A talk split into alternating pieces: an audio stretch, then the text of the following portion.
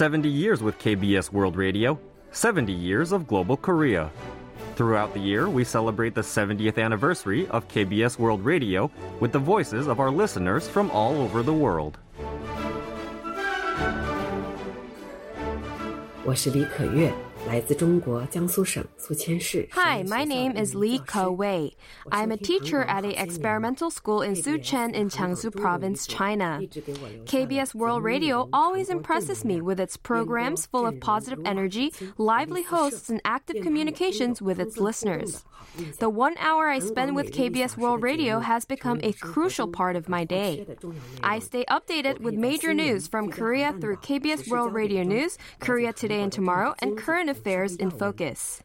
I roam the streets of Seoul through Seoul Calling, read novels by Korean writers through Books on Demand, and listen to Korean traditional music through Sounds of Korea. Last but not least, Magazine K is where KBS World Radio and its listeners can communicate with one another, which adds extra warmth and character to the station and makes me love it more. Happy 70th birthday! 祝福韩广70周岁生日快乐哦！ 70 years with KBS World Radio, 70 years of global Korea. KBS World Radio brings Korea to you wherever you are.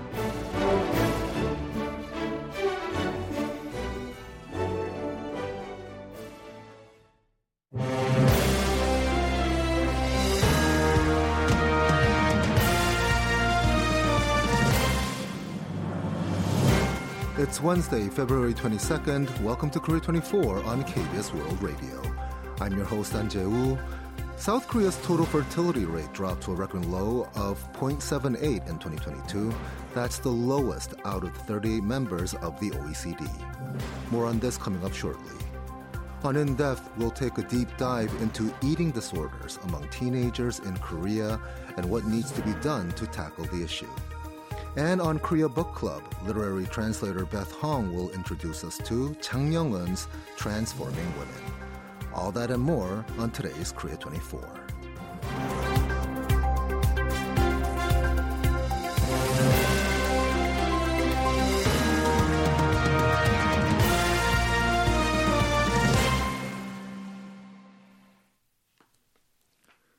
South Korea's total fertility rate slipped to a record low last year. That comes as the average number of children born to a woman in her lifetime fell under one. For more on this, on the story, and other headlines from today, I'm joined by KBS World Radio News editor Daniel Choi. Daniel, good to be with you. Good to be with you, Joe. All right. So, South Korea's total fertility rate, not encouraging improvements. As a matter of fact, quite the opposite, a dip to a record low 0.78. That's right. According to data from Statistics Korea on Wednesday, the total fertility rate slipped 0.03 from 2021, hitting a new record level low since they started compiling related figures back in 1970. As of 2020, South Korea is the only country with a total fertility rate below one among 38 OECD members. South Korea's fertility rate is less than half the OECD average, in fact. Mm-hmm. A fertility rate of 2.1 is considered replacement level, the level needed to keep the population steady. Right. The agency also found 249,000 babies were born last year, down 4.4% from 2021. Half of the number in 2002 and around one-third of the total 30 years ago. The rapid decline over the past three decades is straining the finances of the national pension system as the country ages. Right. Now, the government is looking to find new ways to encourage young couples to have more babies then, right? Yeah, the Yoon government is encouraging young couples to have more babies by paying 700,000 won, or about $540 per month, to families with a child less than a year old. The payment will be raised to 1 million won starting next year. Not only that, the statistics agency also said the number of marriages fell to a record low of under 191,000 last year, so therein lies another root of the problem. Young South Koreans struggle to get good jobs compared with the older other age groups. Housing prices are also soaring during the pandemic, so these are some of the contributing factors. The odds are stacked against couples tying the knot or having a baby. Sure. And speaking of children, the government will establish 4 additional publicly run medical centers for children. It is a move deemed necessary to compensate a lack of pediatricians, right? That's right. In a briefing to Press and Yun on Wednesday, Health Minister Choi Jeong Hee explained the expansion, part of the ministry's plan to improve health care for children, as a number of pediatricians dropped due to the chronic birth rate decline and frozen salaries. The 4 new centers will be built in regions that have no access to the existing 10 locations, which will receive state subsidies for facilities and equipment, as well as compensation for incurred losses. Mm-hmm. The government will include critical and pediatric emergency capacity as an evaluation category when designating a medical facility as a high-level general hospital. 5 hospitals outside the capital area will be matched with a cancer-treating facility in the capital area to provide services to pediatric cancer patients within their region. Okay. And at a policy discussion held at Seoul National University Children's Hospital, President Yoon stressed that taking care of children's health is the nation's top priority and requested relevant ministries to use any necessary resources. Tell us more. Well, the president said if the children are sick, they should be properly treated, and especially if they have seizures at night or if the mother is in a difficult situation to cope with, there should be a system that allows them to quickly receive treatment at a hospital or call somewhere to consult with experts. Mm-hmm. He pointed out, despite the development of many parts of Korean society, many say there is a lot of shortage of pediatric hospitals compared to the past. After listening to industry opinions about the shortage of pediatric care, the Yoon administration decided to strengthen the pediatric medical and emergency medical system, 24-hour counseling, and severe pediatric treatment system. President Yoon vowed to push for a plan to help increase the number of pediatric doctors and nurses by improving the system, such as including the pediatric treatment system in key indicators when evaluating tertiary general hospitals. Okay, and taking a look in politics, prosecutors investigating an alleged transfer of money to North Korea by the former head of Ssangbangwool Group raided government offices in Gyeonggi province. Do get us up to speed with the developments. Well, on Wednesday, the Suwon District Prosecutor's Office began the search and seizure at the provincial offices in the cities of Suwon and Ujeongbu, that's according to legal enforcement agencies. The targets of the raid include the office previously occupied former Gyeonggi province Vice Governor Lee Hwa-young, who is accused of asking ex-Ssangbangwool chief Kim Jong-tae to transfer $5 million to Pyongyang in 2019 to finance the province's smart farm project in the north. Kim is also alleged to have sent an additional $3 million to the regime for a trip to North Korea by DP chair Lee Jae-myung, who was the Gyeonggi province governor at the time. Okay.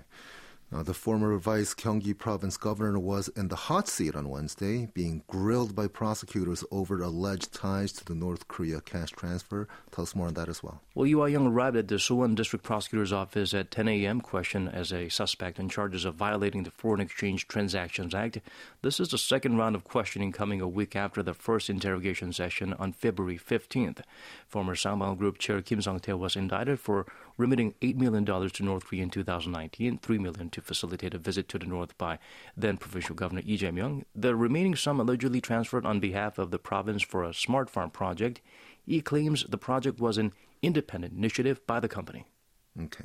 And I see we have an update in inter-Korean relations. South Korea, the United States, and Japan held a joint missile defense exercise in open waters of the East Sea on Wednesday. Tell us more about the latest drills held to counter growing missile threats of North Korea. Well, South Korea's Joint Chiefs of Staff said that 3 nations staged the exercise from 9 a.m. to 2 p.m. in international waters of the East Sea. They mobilized 3 Aegis-equipped destroyers, South Korea's Sejong the Great, the USS Berry, and Japan Maritime Self-Defense Forces, JS Atago. The 3 nations reportedly focused on practicing procedures to detect, track, and intercept computer-simulated targets while sharing information. The JCS said the 3 nations strengthened security cooperation and further enhanced their response systems through this maritime missile defense exercise, that is. Okay. And let's see, turning to some changes in quarantine measures for arrivals from China, they will not be required to take a PCR test for COVID-19 after entering South Korea from March 1st, I believe?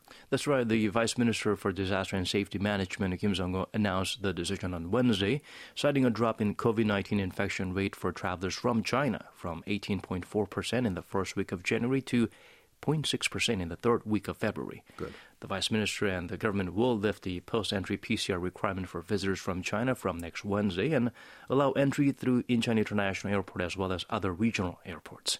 But the government will extend the pre-entry PCR testing requirement for arrivals from China until March 10th, along with the requirement to fill out the Quarantine Information Advanced Input System.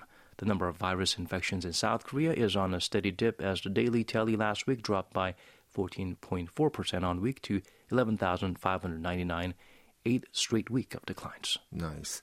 In response, China announced it would consider lifting its PCR testing requirement on arrivals from South Korea. And this is coming from Chinese Foreign Ministry spokesperson Wang Wenbin on Wednesday's regular press briefing. Beijing will consider taking a corresponding measure at an appropriate time in response to Seoul's decision. The spokesperson said China is aware of the media report on Seoul's move and urged South Korea to remove discriminative restrictions against China as soon as possible, to normalize situations in terms of person-to-person exchanges, and also to work to create a convenient environment for both sides. All right. Okay, thank you so much, Daniel. Thank you so much for having me.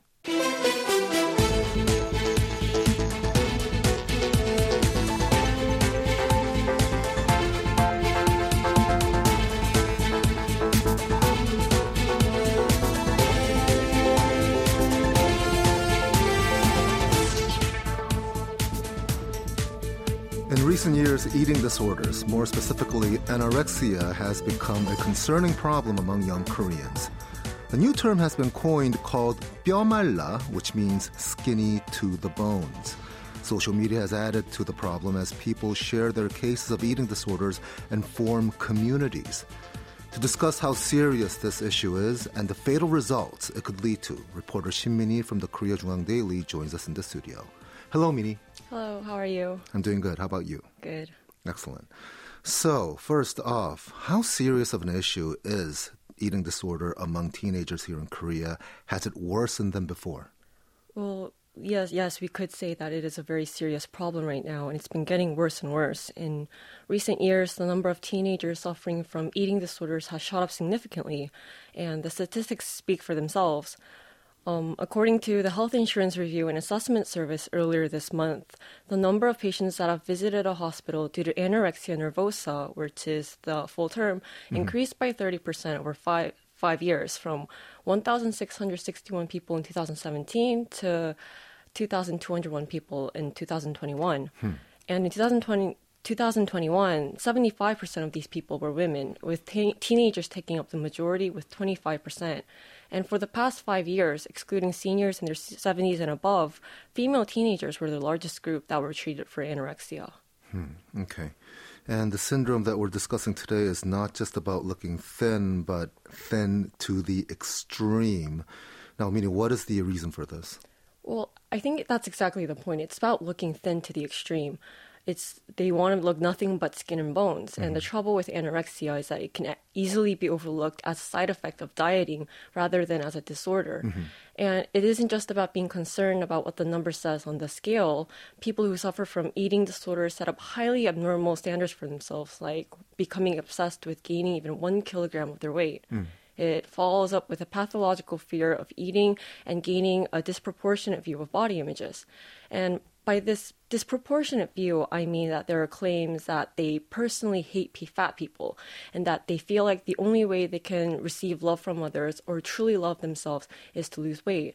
And they basically base their entire self-value on how much they weigh. And they severely restrict the amount of food they eat, and this can also lead to physical anomalies like malnutrition, insomnia, and getting intensely emotional. And these symptoms can very likely develop into life-threatening situations like kidney failure. Sure. And the thing with these female teenagers is that they're not starving themselves just for the sake of it. They're using pictures of their favorite K-pop idols as an excuse to achieve their look. I see. Wow, okay. Well, teenagers are sharing and promoting anorexia on social media as well. Minnie, could you tell us about this phenomenon? These teenagers who share information and promote anorexia on social media, they call themselves the pro-ana. And this is a newly coined term that refers to the promotion of anorexia, and they refuse to go to the hospital to get treatment for it. On social media, people who describe themselves as pro-ana use phrases like, boned in body, eating and throwing up, and they share their target weight with each other. And the pro-Anna community, they give each other tips online on how to lose more weight, and they reveal their goal bodies. Online users post on Twitter with hashtags like hashtag pro-Anna, hashtag pro-Anna goals, hashtag pro-Anna tips, along with photographs of extremely underweight bodies that show protruding bones or celebrities with very thin body types. One recurring example is Chang Won-young of girl group IVE. Mm-hmm. And some people even post a picture of their thigh, comparing it with the width of an energy drink can. Oh, Lord. And to give an example through one post I saw on Twitter is that, to quote, if you starve yourself for a day, you lose 0.5 kilograms. For 2 days, 1 kilogram. For a week, 3.5 kilograms. For 2 weeks, 7 kilograms. For a month, 15 kilograms. And for 2 months, 30 kilograms. And it's very bizarre how much weight they want to lose in such a short amount of time. And the pro-Anna community, they also have anonymous chat rooms on KakaoTalk where dozens of people come together to talk about fasting for how many days, like 11 days. And they tell each other to be careful not to eat with their mouth full when they eat. And when they share stories about how their parents or friends urge them to eat, they refer to this as an act of suffering. Oh, okay. Wow. All right, let's talk a little bit more about these specific goals. I mean, we live in an era where we have all these like social media challenges nowadays, right? On these on a variety of different social media platforms. But when it comes to this particular phenomenon, what are the specific goals for these troubled teenagers? There's actually a term for this. It's called kippaeum, and this means height minus weight. And in the pro-Anna community, what this means is that they aim to have their height and weight difference to be at least 125. In other words, in the pro-Anna community, it would be ideal for someone who is 165 centimeters tall to weigh around 40 kilograms. And you can easily see these videos. You call them 뼈말라, and like you explained, which means skinny to the bones, which is people who are drastically underweight, and they post these vlogs of themselves on YouTube. And these videos also include processes of how the uploaders went about losing such extreme amounts of weight. And one YouTube video I saw had the YouTuber explain that she was 164 centimeters tall, but she was unsatisfied with her weight, and she weighed 44 kilograms. And she said her goal was to lose 4 kilograms in just 1 week. So she posted a vlog of herself trying to lose 4 kilograms in 7 days, and she drank only tea or iced coffee for 3 days straight. And she finally ate 2 almonds on the 4th day. Mm-hmm. And toward the 5th or 6th day, she started complaining about how much headaches. She started complaining of headaches and that she felt like she was going to faint. And I guess it's really hard to imagine how terrible the process must have been for her health, both physically and emotionally. And I guess that you could say that it sends very harmful messages in encouraging extreme weight loss, because these videos tend to receive a lot of support in the comments section as well. Wow, okay. And to make matters worse, I hear that some of these teenagers are even getting their hands on drugs. Could you elaborate on that, please?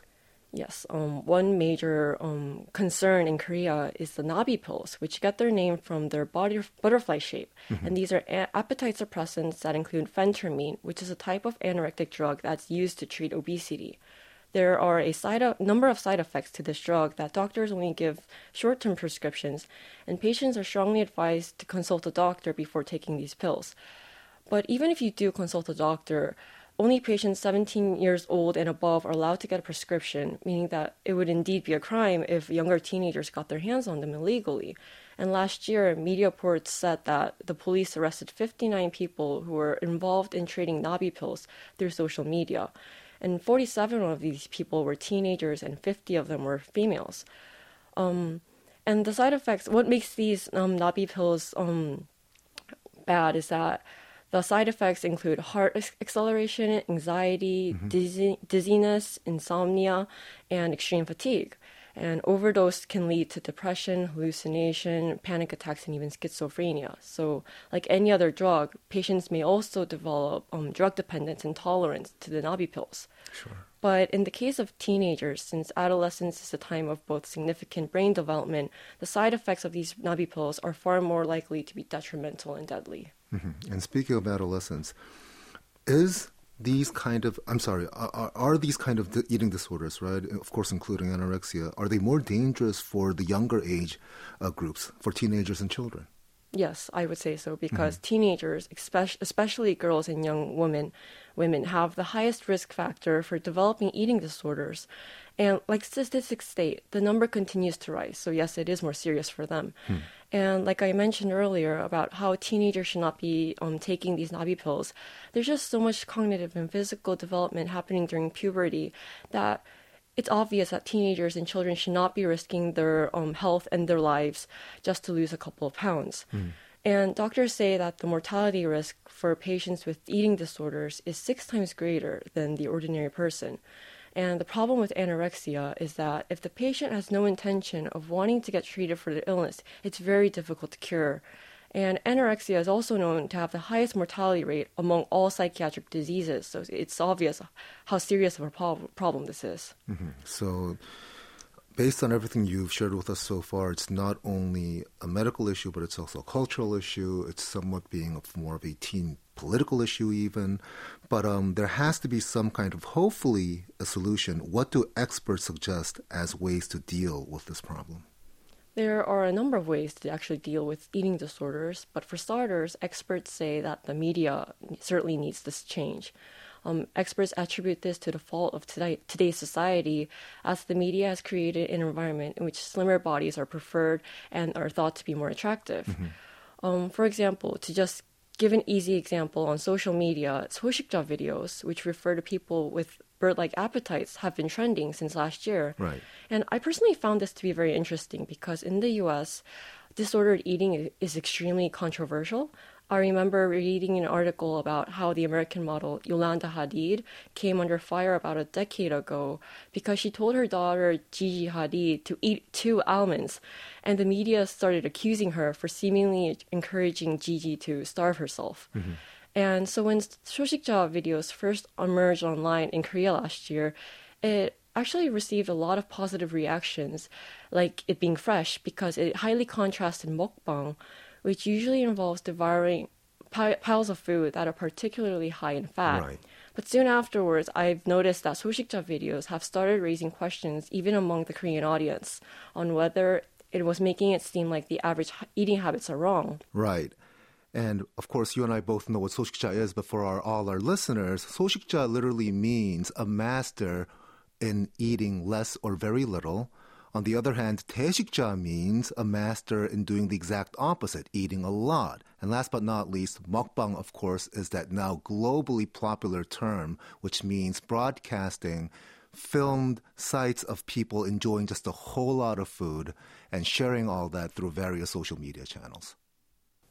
And to give an example, last month, comedian Kim Suk faced backlash after she posted a YouTube video on her official channel that featured actor Park So-hyun and singer Sandra Park, both known for having lackluster appetites. Mm-hmm. And there were scenes in the video that included both Parks eating just a bite of a cracker and a watermelon and seeing that they were full. Yeah. And both Parks are known to have really slim bodies. Mm-hmm. So the video was subsequently deleted due to critical comments saying that the video was joking about drastic fasting and that it could give the wrong impression that it's okay to abstain from eating just to keep a thin body shape. And people have furthermore been discussing this issue on online community channels like Nitpan. And in a post dated earlier this month, I saw a post where it asked why 소식자 is perceived as problematic as opposed to 대식자, or people with enormous appetites. Yes. And the comment with the most likes pointed out that 대식자 doesn't oppress people who are unable to match their hunger. Mm-hmm. And to read a quote from that comment, quote, "But 소식자 treats people who eat a normal amount like pigs. That's what angers us." And so experts in related fields have come forth to comment on the issue of toxic diet culture, like how competition in society has become so intense to the point that it's caused teenagers to become so swayed by what others say about their bodies, mm-hmm. and influencing them to get addicted to these harmful diets. And for celebrities, we can easily see if a popular K-pop celebrity gains a few pounds, they immediately get hateful comments that they're not managing their body, mm-hmm. they're being irresponsible. And I've seen comments even saying that their weight gain is going to cause inconvenience and damage to the entire group. Hmm. So they're treating these idols like gaining weight is some sort of crime. So experts keep stressing that schools need to educate everyone from an early age about healthy food intake and nutrition, as well as learning to feel comfortable in their own bodies. And to extend from that, society as a whole needs to create an atmosphere in which they don't comment about each other's outer appearances and each other's bodies. Coming back to pro-Anna, because the entire premise of being pro-Anna is that they refuse to go to the hospital for treatment, experts estimate that there are far more patients than what statistics say. And to give an example, through countries like the UK or the US, the medical issue of eating disorders has already been receiving a lot of attention from the past 30 to 40 years. They have eating disorder associations that try to raise awareness about the physical and emotional damages that follow through. And so experts are saying that Korea really needs to step up and take eating disorders seriously, that it's not just a simple side effect to dieting, mm-hmm. and that we need systematic research on how we're going to resolve this issue. But like I mentioned earlier, it's one of those illnesses that's very difficult to treat if the patient themselves are unwilling to cure their eating disorder. So it's very important for family and friends to, just really try to support them and listen to what they have to sure. say. And force feeding is never the solution. Mm-hmm. You could say that the first step in overcoming eating disorders is giving these people the full support and encouragement they desperately need. Okay. Well, thank you so much for this wonderful insight on a rather serious matter, Minnie. Thank you for having me.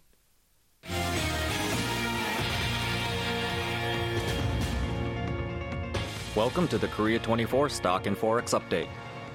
The benchmark Korea Composite Stock Price Index fell 41.28 points, or 1.68% on Wednesday, to close the day at 2,417.68. The tech-heavy KOSDAQ also fell, losing 14.91 points, or 1.88%, to close at 778.51. On the foreign exchange, the local currency weakened 9-1 against the U.S. dollar, closing the day at 1,304.91. You can check Korean stock and forex closings at world.kbs.co.kr.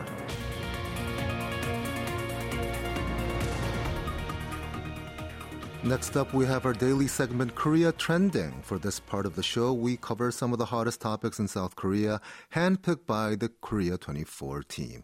And to bring them to us today is Walter Lee. Hello, Walter. Hello, Jay. It's lovely to be here. Great. Okay, so what top three topics do you have for us today? Okay, so a new type of cyber attack that steals users' contacts through malicious files has emerged. And then following, we will talk about a woman who committed a random attack on a subway station and that she was caught by three teenagers. And lastly, a Seoul district is in the spotlight for its cigarette butt collection reward program. Okay, so these are the three top topics. Let's start with the first one. Okay, so users of KakaoTalk, the nation's most popular mobile messenger service, mm-hmm. should take caution. Now, this is because a type of cyber attack that steals contacts by accessing messages and distributing malicious files has emerged. Now, for example, attackers send messages such as, "Hello, I'm sending you a message after seeing that we're friends while organizing my friends list. I'm so-and-so, living in, let's say, Gangnam," for example. Mm-hmm. Now, if the user responds, these attackers try to gain their trust through conversation and then launch an attack. Mm-hmm. Well, you know what they all say, right? Friends on social media are literally friends on social media, right? Yeah. And it seems that these people aren't even any kind of friends. But I believe this kind of cyber attack was originally used for used to target dating app users? Yeah, that's actually correct. So according to the EST Security Response Center, or ESRC, dating apps were used for this sort of cyber attack. But now messenger apps are being targeted as they can be used by basically anyone. Mm-hmm. The ESRC said the attackers build up trust with their targets and slyly send installation files or .apk files when the user installs such files on their contacts, or all of their contacts, can be transmitted to the attacker, who then can misuse or abuse them.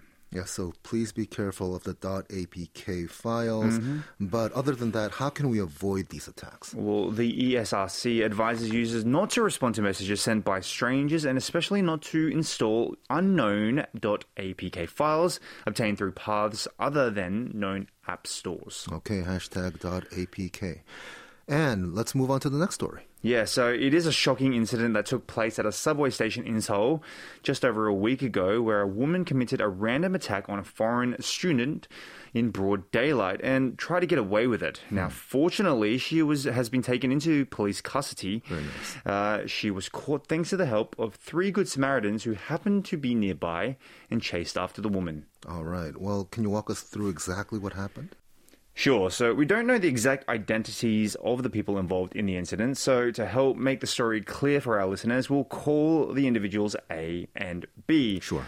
A student from Myanmar, currently studying abroad in Korea, was walking along the transfer passage in Shingal Station on February 14th at around 4:20 p.m.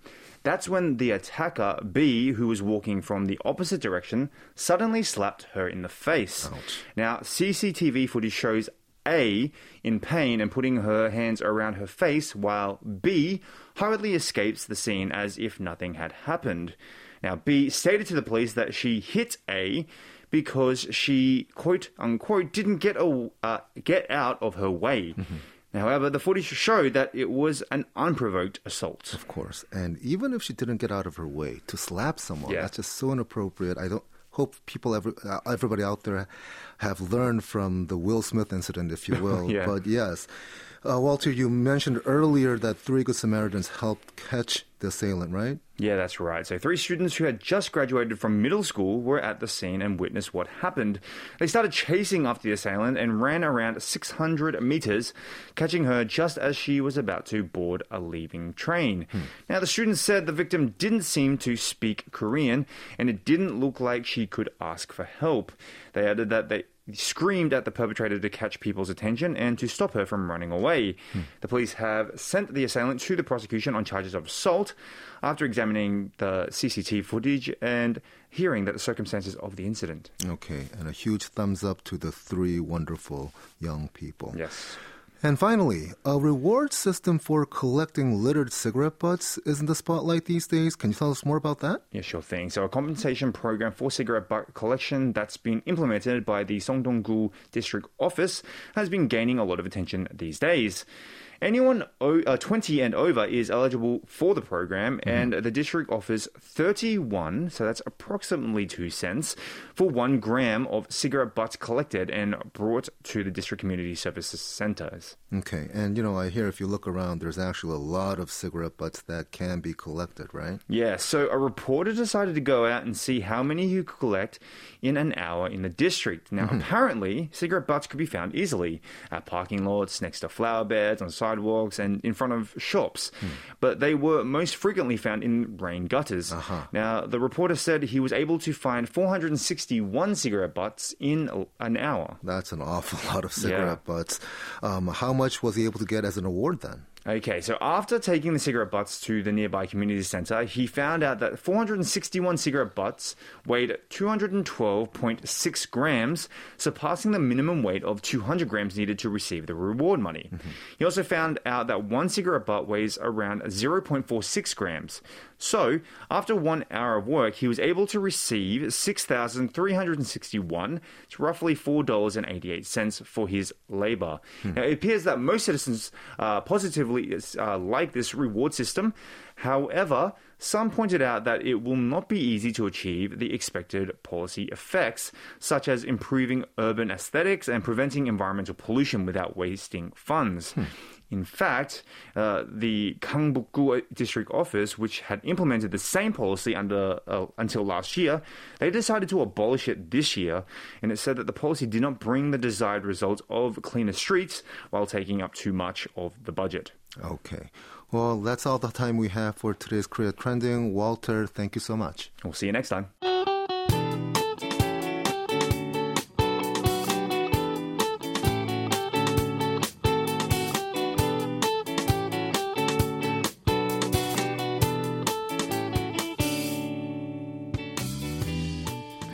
It's Wednesday, and on Wednesdays we take a look at some works of Korean literature through our segment, Korea Book Club. Learning more about the works of the past as well as the current literary scene here. Hello, I'm your host, Han Jae-woo, and joining us now is Beth Euni Hong. Beth is a literary translator at Nabi and a copy editor and co-host of Cover to Cover, a podcast about Korean books at the Korea Herald. Hello, Beth. Hi, Jae-woo. Hi. So, what did you bring for us this month? Well, in advance of International Women's Day on March 8th, the book we're discussing today is 변신하는 여자들, or Transforming Women, by Jang Young-eun, published in January 2022 by Owolebeom. Okay, so there are actually a number of reasons why I'm really happy that you're covering this particular book. First off, it's one of the very few books I've already read. And far more importantly, this is a phenomenal book. Of course, it's your choice, so it has to be phenomenal. But from my perspective as well, and especially from a male perspective as well, it's a really, really significant work of literature. And I think the political and social historical significance is very, very immense as well. But yes, Beth, for our listeners, can you introduce the premise of this book? What's it about and how is it structured? So this remarkable book, as you said, centers around asking some pretty key questions. At what point does a woman write about her life? And at what point does she become silent? And what significance does both her writing and her silence have for us readers today? And the author attempts to answer these through examining the lives and written self-narratives of 8 leading female Korean intellectuals from colonial Joseon society: Kim Iryeop, Choi Jeong Hee, Yoon-suk, Kim Hwalan, Im Young-shin, Park In-dok, and Ha Jeong-suk. Each figure has a chapter dedicated to them and includes relevant photographs or visuals. Yes. And as context, some form of organized women's rights or feminist movement in Korea is widely believed to have emerged for the first time during the 1920s as part of the March 1st movement for Korean independence against Japanese colonial rule. FYI, of course, the colonial rule began about 10 years ago in 1910, right? That's right. And all of these women who were born between 1896 to 1912 were among the very first generation of women to receive formal higher education. They went on to become prominent figures in religious, political, and cultural circles during the colonial Joseon society and beyond. Yes, and after all, the segment is Korea Book Club. We're talking about Korean literature. Beth, we learned through the book that writing was a means of survival for these women, right? Yes, that's right. I mean, during the colonial period, there was no system to protect women's rights. So the main way that these female intellectuals survived in the public sphere was through writing. They advocated for new ideas like women's self-awareness, rights, and freedoms, including sexual freedom, at the chaotic juncture of traditional Korean Confucian society, westernization, modernization, and Japanese colonial rule that they found themselves in. Exactly. And speaking of sexual freedom, what we mean by that in this particular context is like, for example, when it comes to public or historical male figures, when you have different romantic partners, the general consensus is, well, they were guys, and back in the day, that's how things were. Even so, nowadays, however, the different rules applied, double standards applied for women, right? Okay, so in order for many of these women to have a room of one's own in order to write, we also see major institutions like religion or politics playing a role in their respective times, right? That's right. We can see that was clearly the case for Kim Il-yeop, in which Buddhism provided her with a safe room of her own to write, especially in the latter part of her life. And if I may talk a little bit about her for a moment, because she's such a fascinating figure. While she was raised a devout Methodist Christian under a pastor father, she rebelled against her family's faith and conservative values to become a prolific poet and essayist. Mm-hmm. She was a leading figure of the feminist New Woman or 신여자 movement and was the founder of a journal of the same name in the 1920s that promoted women's self-awareness, rights, and freedoms, including the sexual freedom that you mentioned mm-hmm. earlier. So you can say that she was truly one of the founding mothers of modern Korean feminism, along with her contemporaries Na Hae-seok and Kim Myeon-sun. They were all born in the same year, actually, of 1896. Mm-hmm. Many of Kim Il-yeop's writings also went on to be published in Korean-language daily newspapers and literary magazines. However, after successive quote-unquote scandals due to her multiple marriages, she retreated and spent the last 3.5 decades of her life writing at a Buddhist temple until her death in 1971. Yeah, I mean, this whole quote-unquote scandals thing, right? Depending on your gender, like, for example, if you're a male, you're a really kind of, you know, the man, so to speak, right? Whereas for women, again, there were double standards. But yeah, speaking of these quote-unquote scandals, this appears as one of the recurring themes throughout the book. Are there any parallels with contemporary Korean society with this? Yeah, actually, almost all of the women in this book, you know, Kim Il-yeop, Mo Yoon-suk, Choi Jeong Hee, and Park In-dok in particular, were swept up in these scandals involving divorce or alleged relationships with other prominent male intellectuals, mm-hmm. which reveals the deeply patriarchal and conservative nature of society at that time. Mm-hmm. And though, of course, Korean society has changed a lot since then and become a lot more progressive, when we look at the massive victim shaming that emerged from Korea's Me Too movement not too long ago in 2018, and the recent rather shocking attempts by conservative Christian groups to enforce Handmaid's Tale-style ordinances on the education system, I think that these women's direct observations can offer inspiration and comfort for women today who feel pressure to conform to rigid, expectations of goodness. Yes, the whole female goodness discourse is, I believe, what you're talking about here. And yeah, in addition, some of the women in this book are also judged as quote-unquote problematic because of their something really, really sensitive in modern and contemporary Korean society history, but their pro-Japanese affiliations and activities. Tell us more about that. Yes, so Kim Hwalan, Choi Jeong Hee, Im Young-shin, Mo Yoon-suk, and Park In-dok were all branded as pro-Japanese at some point and are still controversial and polarizing figures today. Kim Hwalan in particular is a fascinating figure because she was one of the very first Korean women to get a PhD in 1931 from Columbia University after also getting her bachelor's and master's degree from the U.S. And as a director of public information under the first South Korean president, Lee Seung-man, she's credited with helping to manifest the first English newspaper in Korea, the Korea Times. She oversaw Ihwa Hakdang, which is now Ihwa Women's University, as a dean, which became the largest women's university in the world by the time of her death. Mm-hmm. So we can see that she was a lifelong advocate for women's rights and education, spurred by this sense of duty as a Christian. But we also see in her self-narrative that she characterizes herself as a hero on a journey towards success. And alongside with all of her impressive achievements, she was branded a Japanese collaborator because we see that she did cooperate with the Japanese colonial government during her time as a dean at Ihwa. And she also supported Korean men's conscription to the Japanese army, which is, I think, one of the main points of controversy for her record. So, of course, reality isn't really black and white, though, because in her own words in this book, we see that she was herself conflicted about her public activities. And she was a highly intelligent woman who was doing what she had to survive in the circumstances, sure, taking advantage of whatever authority could help further her ultimate goal, which was women's enlightenment. All right. So, Beth, what can readers take away overall from this book? I think that regardless of your gender, this book illuminates a fascinating time in modern Korean history. And it also presents a nuanced view of the negotiations that women had to make at the time to survive and thrive in the circumstances they were born into. Personally, the question that this book and the final chapter on Ha Jeong-suk in particular posed for me was this: in what ways are we silencing ourselves in exchange for some system or ideology that we think is providing us with some kind of safety or patronage? And if so, is remaining silent really worth it? Well, once again, Beth, I'm very, very pleased that you chose this particular book, and thank you so much for your wonderful contribution today. We will see you next month. Thank you. Did you enjoy this segment? You can discover more segments like this throughout the week on Korea 24. On Monday, we bring you news from the world of sports around the peninsula. Then on Tuesday, notable guests from various fields join us and give us insight into their lives and work.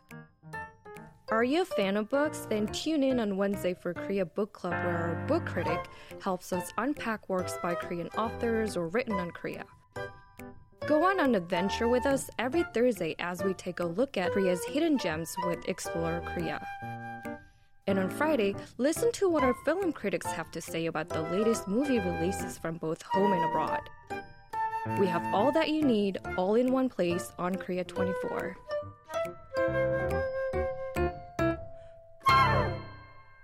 And for the last part of the show, we have our daily segment, Morning Edition Preview, where we'll talk about some of the biggest stories from tomorrow's newspapers. The Korea Times and the Korea Herald have been kind enough to give us a preview of their editions for tomorrow, so we are, of course, very grateful for that. We're now joined in the studio by our staff editor at KBS's English service, Richard Larkin. Richard, it's always great to have you in the studio. Hello, good to see you too. Thank you so much. And what's the first article you have chosen? Well, first we go to the culture section of the Korea Herald. Park Ga-young's article gives us more information about the Asian premiere of Todd Makover's Overstory Overture in Seoul next month. It's been dubbed experimental opera and will be performed by world-renowned musicians on March 16th. Okay, so tell us more about this experimental opera piece. Well, it's based on a Pulitzer Prize-winning novel called The Overstory by Richard Powers. The novel explores the relationship between humans and nature. The International Chamber Ensemble, Sejong Soloist, will perform with one of the world's most celebrated opera singers, Joyce DiDonato. The 30-minute piece will premiere at the Seoul Arts Center, along with works by Haydn and Mendelssohn. The reason it's been dubbed experimental opera is because the composer, Todd Makover, is seen as someone who is very innovative when it comes to music. The composer actually talks more about the reason why he decided to work on this new opera. Okay, and what did the composer have to say about this 30-minute piece? So, environmental protection is the main theme for the opera. The composer said that the topic is usually only approached in a scientific way, so he hopes the opera will become a fresh new way of bringing to light the issue and changing the audience's views. Great. He added that art, especially music, can convey the depth of destruction to the environment. Of course. And what's the next story you have for us? According to Kwon Myu's article in the national section of the Korea Times, there was a concert commemorating the day of restoration of the state of Lithuania at Seoul's Myeongdong Cathedral on Monday. During the concert, the music director and actress, Kalin Park, who is of Korean and Lithuanian descent, received a very special gift from the Lithuanian ambassador to Korea. All right, and what did Park receive? Park received a Lithuanian passport from Ambassador Rikarda Slepavičius. She had previously applied for Lithuanian citizenship. Let me give you a little bit more information about Park's family. Okay. She has a Korean father, and her mother fled Lithuania at the age of 5 to escape the Soviet Union's oppression at the time. The article mentions that Park is a well-known figure in the Korean theatre world, and became popular through her appearances in musicals such as Chicago and Next to Normal. She was also a judge for talent shows. Yes, indeed. And did the ambassador say anything when he gave Park the gift? He did. He said Park is an example of the human connection bridging Lithuania and Korea, which might be closer than people think. During the concert, the ambassador also talked about historical similarities between Korea and Lithuania, as well as their shared democratic values. All right. Thank you so much, Richard. Thank you. Okay, and that brings us to the end of today's edition of Korea 24. We'll bring you the latest on Korea tomorrow as well. Just a reminder, you can always listen to our show on our apps. They are KBS Kong, KBS World Radio, and KBS World Radio on air at 7:10 p.m. Korea Standard Time every weekday. Shortwave listeners can check the broadcast schedule on the KBS World Radio website to find out when Korea 24 is played in your region. You can also listen to our show via Naver Audio Clip. Go to audioclip.naver.com, search for Korea 24, and then you can find all of our previous shows. This has been your host, Han Jae-woo. Thank you as always. Goodbye.